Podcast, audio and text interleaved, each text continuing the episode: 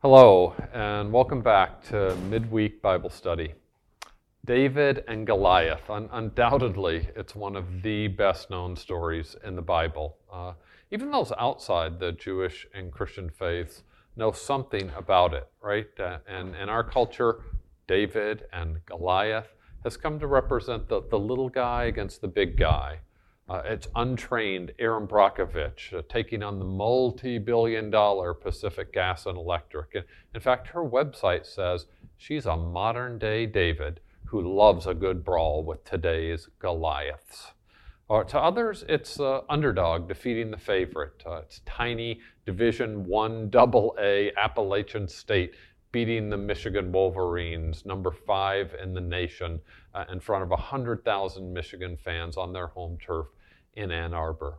And while these versions of the story may be instructive for us, the original story in Scripture of David and Goliath can inspire us all the more.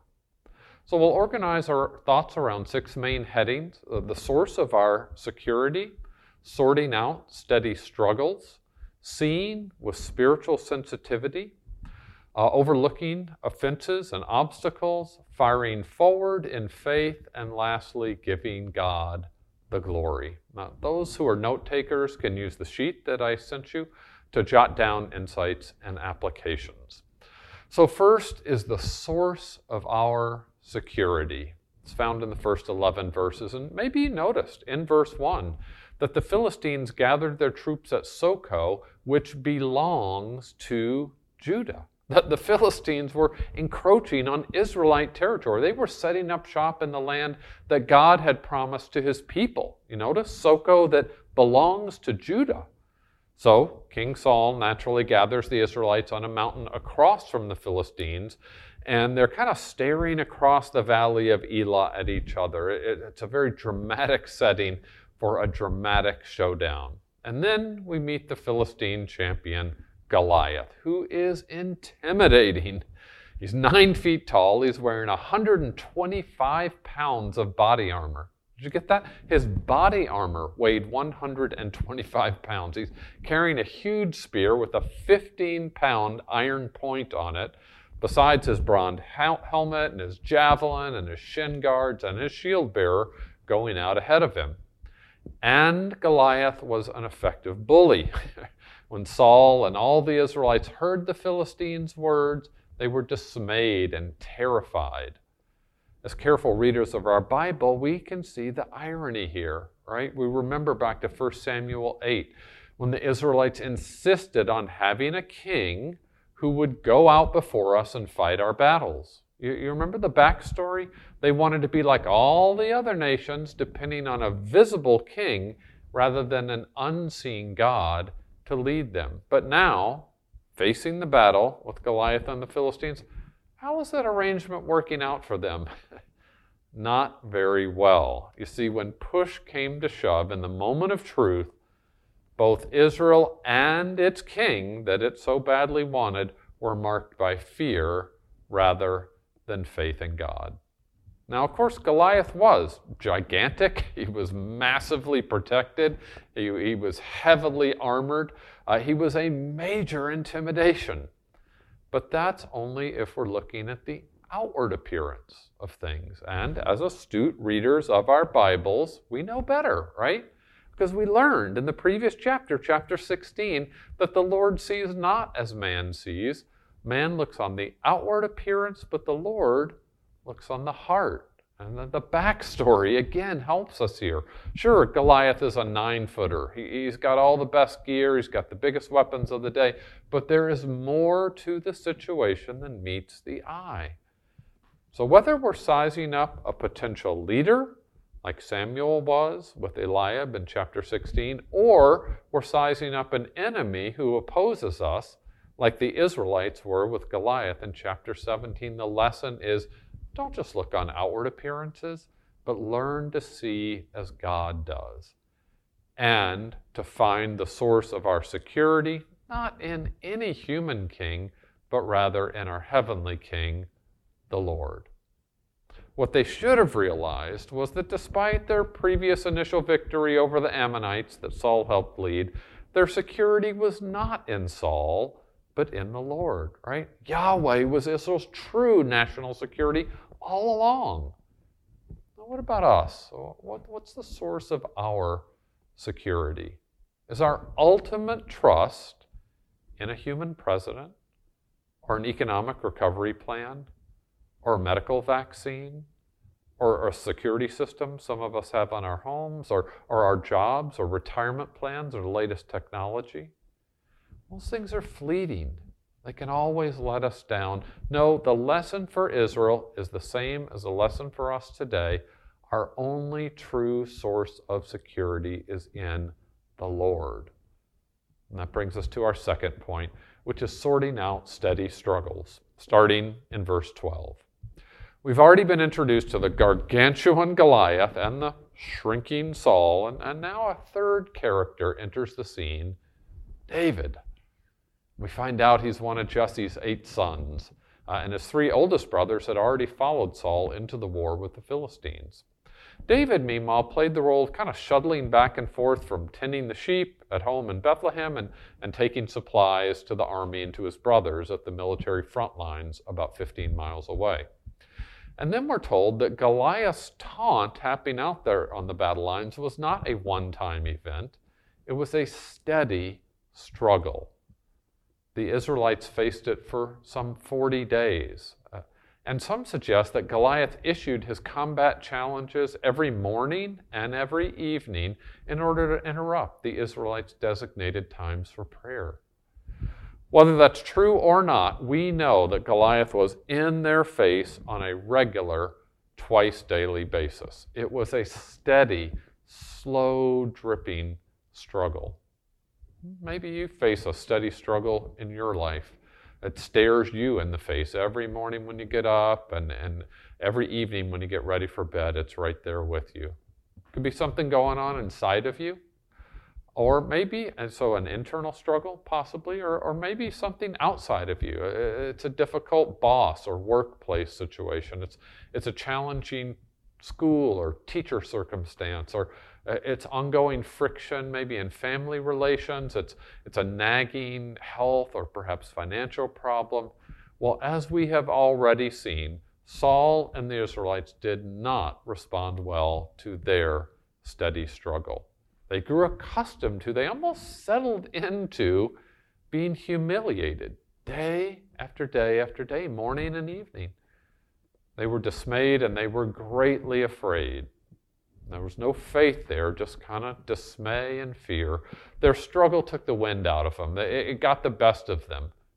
How are we doing with our struggle? Are we dismayed and afraid like, like Saul and the Israelites? Or are we faith filled and God focused, as we'll see David responding very differently in his struggle with Goliath? Well, that brings us to our third point seeing with spiritual sensitivity. We note in passing that, that David obeyed his father. Right away, did you notice that? Early in the morning, David loaded up and he set out just like his dad had directed him to. He delivered Jesse's food to the keeper of supplies before running to the front lines to greet his, his brothers there. And when he's there, Goliath comes out and does his usual stick. He, he offers his, his defiance. He dares Israel to send a champion to fight him to the death. And the Israelites run from Goliath in great fear. They were all chicken.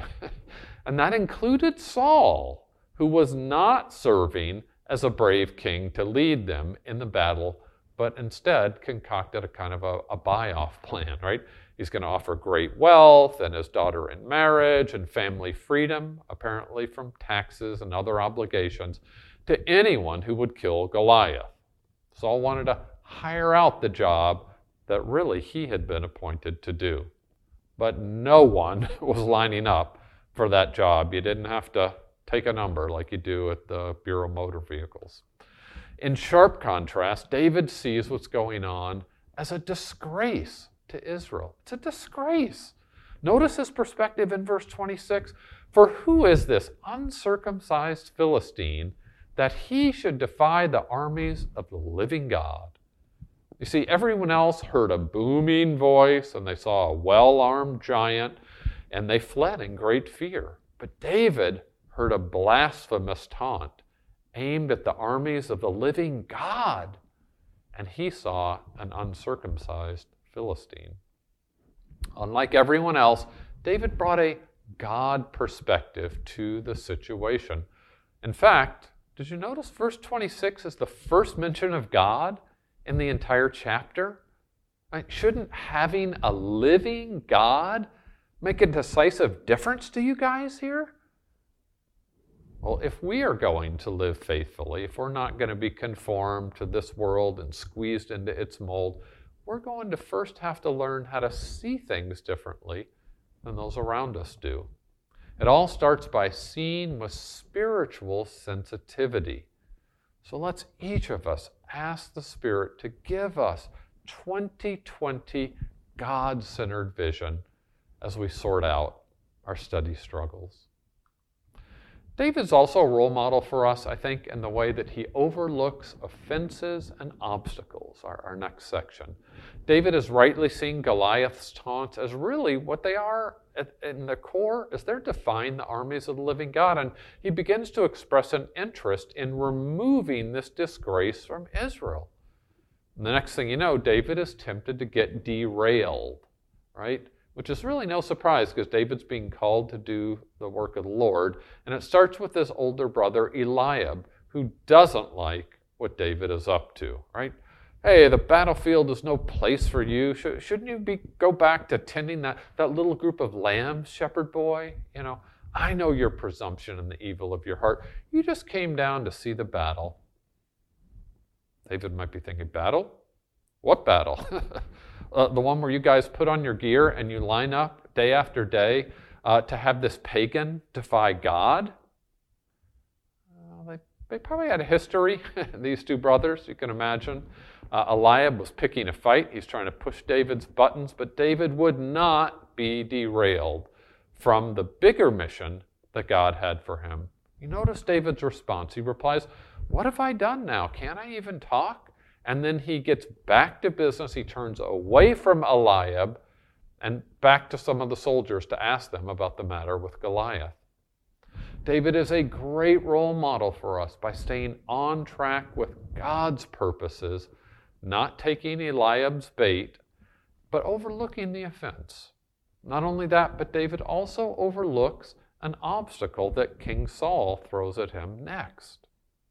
Saul objects that David isn't up to the task because he's only a youth or an adolescent, right? He's no match for this full grown, grisly war veteran. And many would have, I think, thrown in the towel then. Well, you know, I tried, I volunteered, but the king rejected me. It, it must be a closed door, right? I, I guess it's not God's will. And those are common responses that we often give. But instead of giving up, David overlooks this obstacle and he responds by firing forward in faith. Rather than packing it in when faced with obstacles, David points out to Saul, hey, I, I got some more experience than might meet the eye here. Uh, David's credentials included killing lions or bears when, when they tried to carry off sheep from the flock that David was guarding. David wasn't the kind of guy, you see, who would run from dangerous situations. If an animal turned on David, he'd grab it by its scruff and strike it dead. Way before Crocodile Dundee and TV personality Steve Irwin wrestled with alligators in Australia, David was taking on lions and bears when they threatened his sheep right there in Judah. But this whole deal really wasn't about David's bravery or his fighting skills. Ultimately, it was about God Verses 36 and 37 are absolutely key to seeing one of the ways that David was a man after God's own heart. See, the reason Goliath is going to die, just like those animals did, is that he defied the people of the one true living God.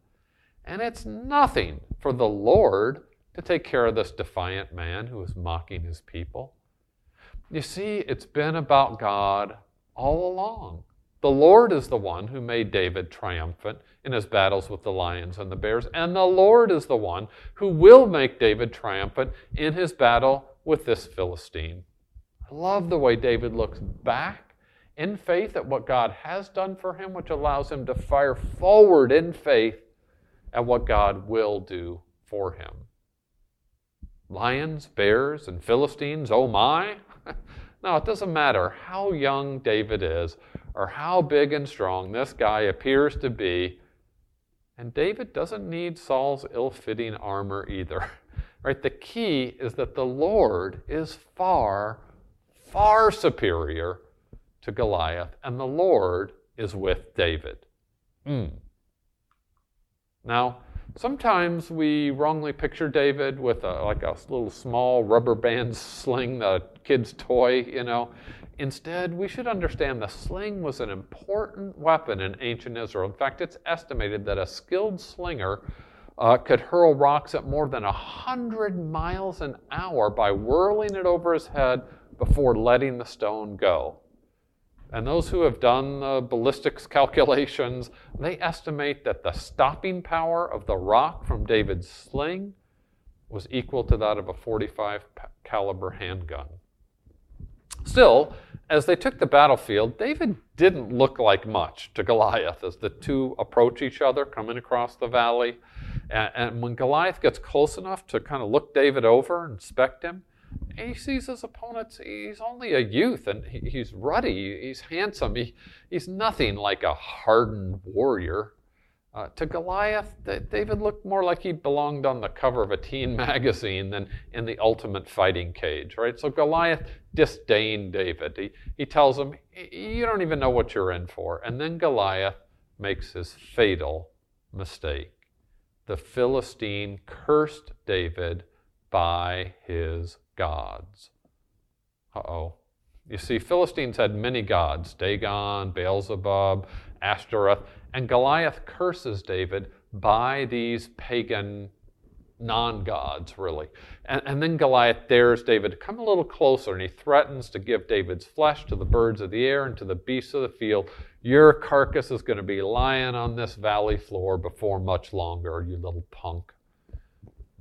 Goliath is clearly experienced at insulting bravado, meant to demoralize and intimidate his opponents. And remember, Goliath's tough words had been working perfectly up until then, right? With Saul and all the Israelites kind of cowering back in fear until now, right? So uh, come out fee, fi, fo, fum, and they, they kind of all scatter. But now, cursing David by his little g gods will prove to be Goliath's undoing. Because David will continue to fire forward in faith and to be sure to give God the glory, which is exactly what David does starting in verse 45. David makes it crystal clear that the battle is not a fight between two men. Rather, it's a contest between the big G God and the little g gods whom they serve, respectively. See, Goliath has cursed David by his pagan gods, and now he comes against David with earthly weapons of sword and spear and javelin. But David comes against Goliath in the name of the Lord of hosts, whose armies Goliath has been defying every morning and evening for 40 days. And David boasts of the Lord's abilities, not his own. Right? The Lord is the one who will hand Goliath over to David. Why? So that all the earth may know that there is a God in Israel and the battle is His. Start the presses, get going with your tweets. This encounter is about the Lord's reputation. And the fact that David is only armored with his staff and sling and stones will burn it into the memories of all those gathered. Remember, Philistines and Israelites are watching from their respective mountain peaks that it is not by sword or spear that the Lord saves. The battle is the Lord's, and it's about God getting the glory. Well, the battle between David's big G God and the Philistines' little g gods is, is no contest, right? Because the living God bests any opponent, spiritual or physical. And it's almost over before it begins. It's like a, a first round knockout. As the Philistine moves closer to attack him, David slung a stone into the Philistine's unprotected forehead, which made quite an impression on Goliath. And the next thing you know, Goliath has fallen face down, just like the Philistine god Dagon had fallen face down before God's ark in the backstory of chapter 5, you remember. Then David used the Philistine's own sword to finish him off.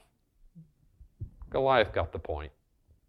When the Philistine army saw that their hero was dead, they reneged on the deal that they had made in verse 9, right? That if, if you defeat us, we'll be your servants. And instead, they turn and they run in the other direction. And this suddenly transformed Israelite army all of a sudden is ready to go after them and rout the Philistines all the way back to their own territory and their own cities.